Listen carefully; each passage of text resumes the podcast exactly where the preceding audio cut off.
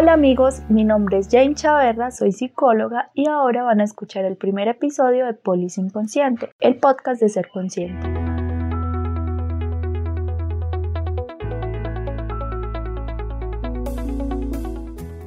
El tema de hoy es conocido por muchos. Podría decir que es un tema hasta cliché. Sin embargo, poco se profundiza en él cuando se aborda. De este tema siempre se mira como lo más superfluo. Amigos, vamos a hablar de la autoestima y veremos qué tiene el psicoanálisis por decir sobre este tema en una sociedad que cada vez mira más hacia afuera y poco mira hacia adentro, la sociedad del yo.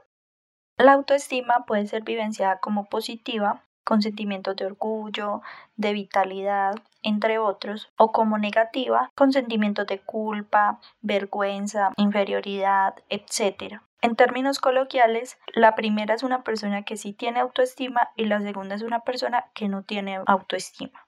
La autoestima va más allá de tener confianza en uno mismo y sentirse bien con uno mismo y amarse a uno mismo, como siempre nos dicen, porque la autoestima implica un proceso arduo de reconocimiento del sí mismo y del otro y del sí mismo en el otro.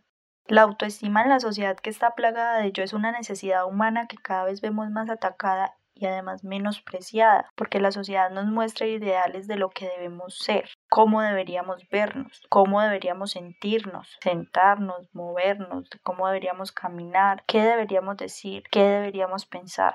En fin, la sociedad global básicamente nos está dando directrices para ser en la sociedad del yo. Entonces tenemos una sociedad que se mira como una instancia aislada del otro, que no lo tiene en cuenta que lo anula. Es lo que se puede denominar una sociedad narcisista. Y el narcisismo en esa sociedad implica más que nada que cada sujeto se centra tanto en el sí mismo que deja de lado lo que quiere el otro, porque vende lo que quiere para sí. La pregunta aquí, amigo oyente, es, ¿la demanda del otro es tu demanda?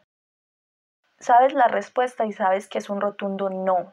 El otro siempre debe verse como un referente, porque el otro es eso, un referente o modelo para ti como sujeto. Las demandas posteriores que tengas van a surgir a partir de lo que introyectas de ese modelo. Para los que no conocen el concepto, los ilustro un poco. El concepto de narcisismo fue propuesto por Freud en alusión al mito de Narciso. El mito reza así. A los 16 años, Narciso era un joven apuesto, que despertaba la admiración de hombres y de mujeres. Su arrogancia era tal que tal vez a causa de ello ignoraba los encantos de los demás. Fue entonces cuando la ninfa Eco se enamoró de él. Narciso rechazó a la pobre Eco, tras lo cual la joven languideció. Su cuerpo se marchitó y sus huesos se convirtieron en piedra. Solo su voz permaneció intacta. No fue la única la que rechazó, y una de las despechadas quiso que el joven supiese lo que era el sufrimiento ante el amor no correspondido. Un día de verano, Narciso descansaba tras la casa junto a un lago de superficie cristalina que proyectaba su propia imagen, con la que quedó fascinado. Narciso se acercó al agua y se enamoró de lo que veía, hasta tal punto que dejó de comer y dormir por el sufrimiento de no poder conseguir a su nuevo amor, pues cuando se acercaba la imagen desaparecía. Obsesionado consigo mismo, Narciso enloqueció, hasta tal punto que la propia Eco se entristeció al imitar sus lamentos. El joven murió con el corazón roto, e incluso en el reino de los muertos siguió hechizado por su propia imagen, a la que admiraba en las negras aguas de la laguna Estigia.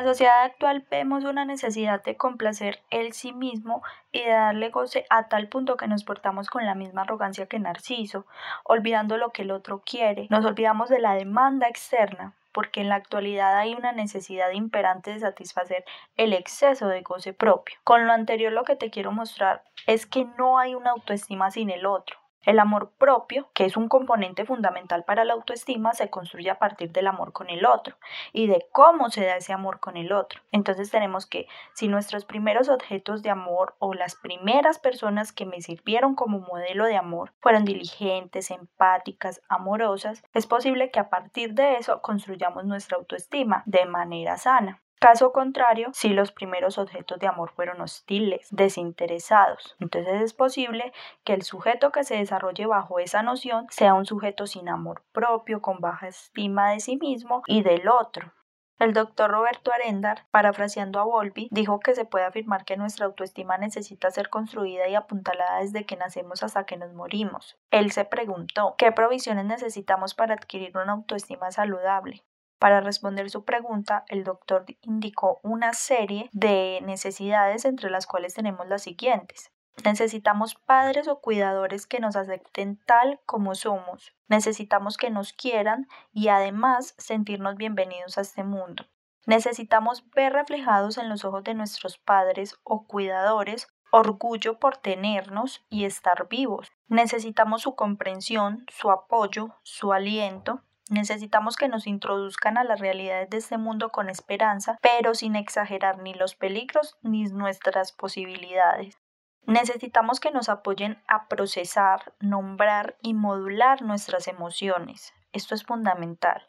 Necesitamos que con su actitud nos enseñen a que las dificultades pueden ser enfrentadas sin colapsar.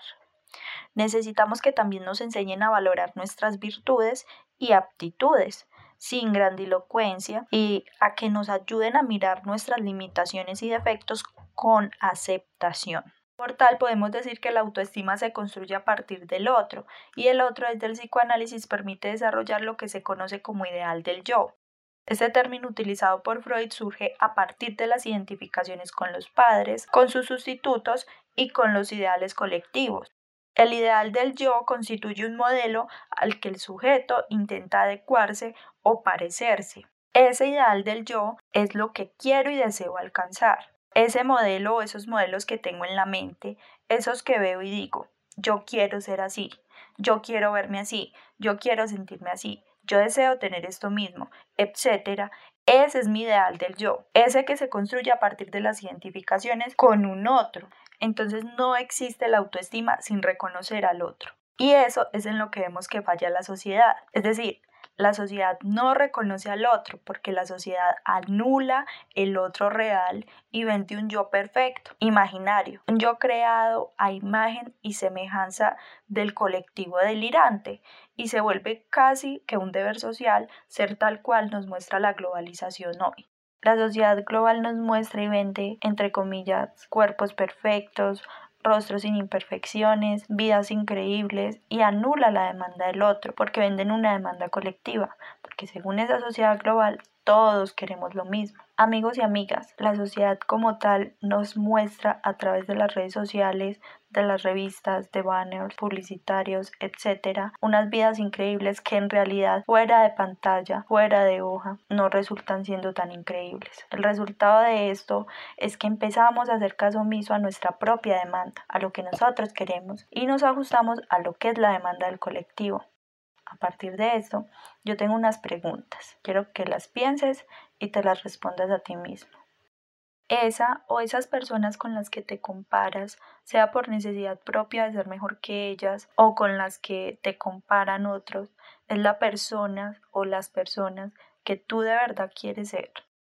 Vas corriendo una carrera en la que vas solo o vas sola, porque en realidad la persona con la que te comparas o las personas con las que te comparas, las personas cuya vida quieres vivir, no están en una competencia contigo. Esas personas solo están viviendo a partir de su ideal del yo o inclusive a partir de la vida que otros han querido para ellos. Vemos entonces al otro como alguien con quien compito y no como modelo. Es ahí donde entran a jugar también los extremos y los extremos nunca son sanos. Siempre es necesario encontrar el equilibrio entre quién soy y quién quiero ser. El ideal del yo no es un algo con lo que debo competir, porque ese ideal del yo es solo un modelo, una referencia para ser.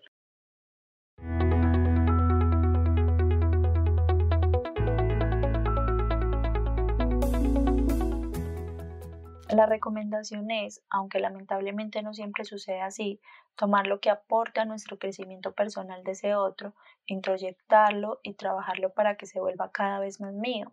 Jane, lo que pasa es que yo quiero sentirme así, verme así o actuar así, pero no siento ganas de trabajarlo, como que no me animo, te pregunto. Entonces, ¿ese sí es tu ideal del yo o es lo que estás viendo que todos quieren?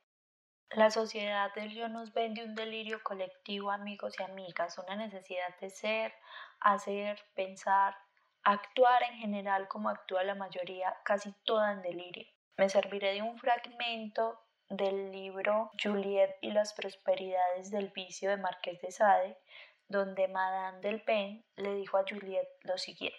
El fragmento reza así. Los primeros principios de mi filosofía, Juliet, consisten en desafiar la opinión pública. No puedes imaginarte, querida mía, hasta qué punto me burlo de todo lo que pueden decir de mí. Y por favor, ¿cómo puede influir en la felicidad esta opinión del pulpo imbécil? Solo nos afecta debido a nuestra sensibilidad. Pero si a fuerza de sabiduría y de reflexión llegamos a embotar esta sensibilidad hasta el punto de no sentir sus efectos, incluso en las cosas que nos afectan más directamente, será totalmente imposible que la opinión buena o mala de los otros pueda influir en nuestra felicidad.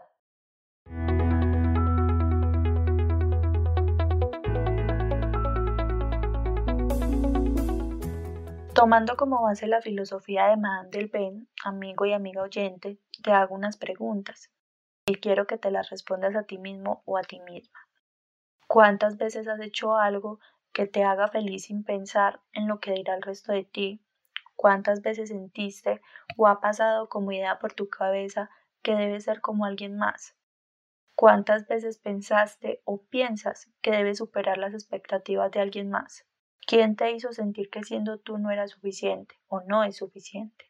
Sé que en estos momentos pasan por tu mente miles de personas, situaciones, momentos, experiencias en general que son la respuesta a las preguntas que te hago. Es aquí donde toma protagonismo la frase dicha por Sigmund Freud. La única persona con quien tienes que compararte eres tú en el pasado y la única persona mejor que debería ser es la que eres ahora. A diario estamos peleando con nosotros mismos, con cómo nos vemos, cómo nos percibimos, etc. Y nos quedamos en un conformismo total. No nos autorretamos a ser mejores, a trabajar en pro de eso que queremos cambiar o de eso que queremos ver diferentes nosotros mismos. Cuando decimos la frase cliché, la autoestima es amarse a sí mismo tal cual uno es, no estamos tan alejados de la realidad, porque hay muchas maneras de amarse a sí mismo y no una sola como nos muestran siempre. Lo convencional y las que nos están mostrando es esa manera de amarse donde me acepto tal cual soy y no deseo cambiar nada de mí porque me amo y no deseo ser como nadie más porque me hago consciente de que soy más que suficiente. No obstante, hay otras maneras de amarse a sí mismo. Entonces, si bien amarse es aceptarse tal cual uno es, amarse también para otros va a implicar evolucionar, lo que trae consigo la necesidad de cambiar todo aquello que no le hace sentir bien de sí misma o de sí mismo. Amarse también va a implicar buscar alternativas para verse diferente, para sentirse diferente. Entonces habrá personas que querrán cambiar su color de cabello, que van a ir al gimnasio o que van a ir al cirujano, otras que querrán quedarse tal cual son, porque todos somos un mundo distinto y todo eso implica amarse, porque indiscutiblemente todo lo anterior nos ayuda a fortalecernos, sea porque queremos encontrar una mejor versión de nosotros mismos o porque queremos quedarnos natural siendo nosotros sin cambiar nada. La noción de amor propio está muy desdibujada porque la sociedad nos llega con frases de acéptate y ámate tal cual eres, pero no todos queremos eso. No se dan cuenta que no todos tenemos ese mismo ideal. ¿Cuál es el consejo entonces? Construye el amor propio a partir del autoconocimiento. Aprende a identificar qué quieres para ti y reconoce al otro. Aprende a identificar lo que quiere el otro. Te vas a dar cuenta cómo dista tu deseo del deseo ajeno. Empieza a trabajar en ti y en lo que deseas sin pensar en el que dirán, que es tan dañino y que no permite ser. Entonces con la única persona que te debes comparar es con la persona que fuiste ayer. Esa persona que fuiste ayer es a la que debes superar hoy. Esa persona del ayer es a la que debes retar hoy. Y mañana el reto debe ser doble. Es decir, tu reto es fortalecerte a ti mismo a diario. Superar a quien fuiste ayer hoy para amarte más mañana.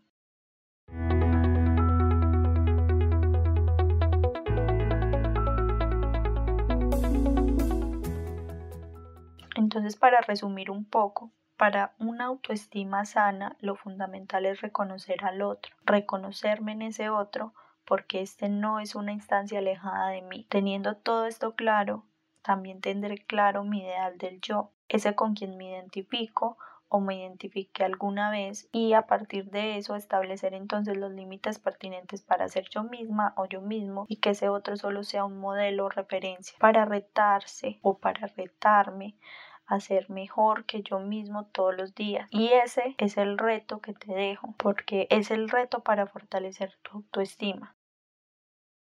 Quiero cerrar este episodio del podcast con una frase de Sigmund Freud para que lo piensen. La frase reza lo siguiente. Cuando más perfecto luzca uno por fuera, más demonios tiene dentro. Ignoramos la mayor parte de lo que es real dentro de nosotros y lo que creemos que es real de verdad es una ilusión. Antes de que te diagnostiques con depresión o baja autoestima, primero asegúrate de no estar rodeado de idiotas. Cierro con esta frase y los espero en un próximo episodio de Polis Inconsciente, el podcast de ser consciente. Muchas gracias.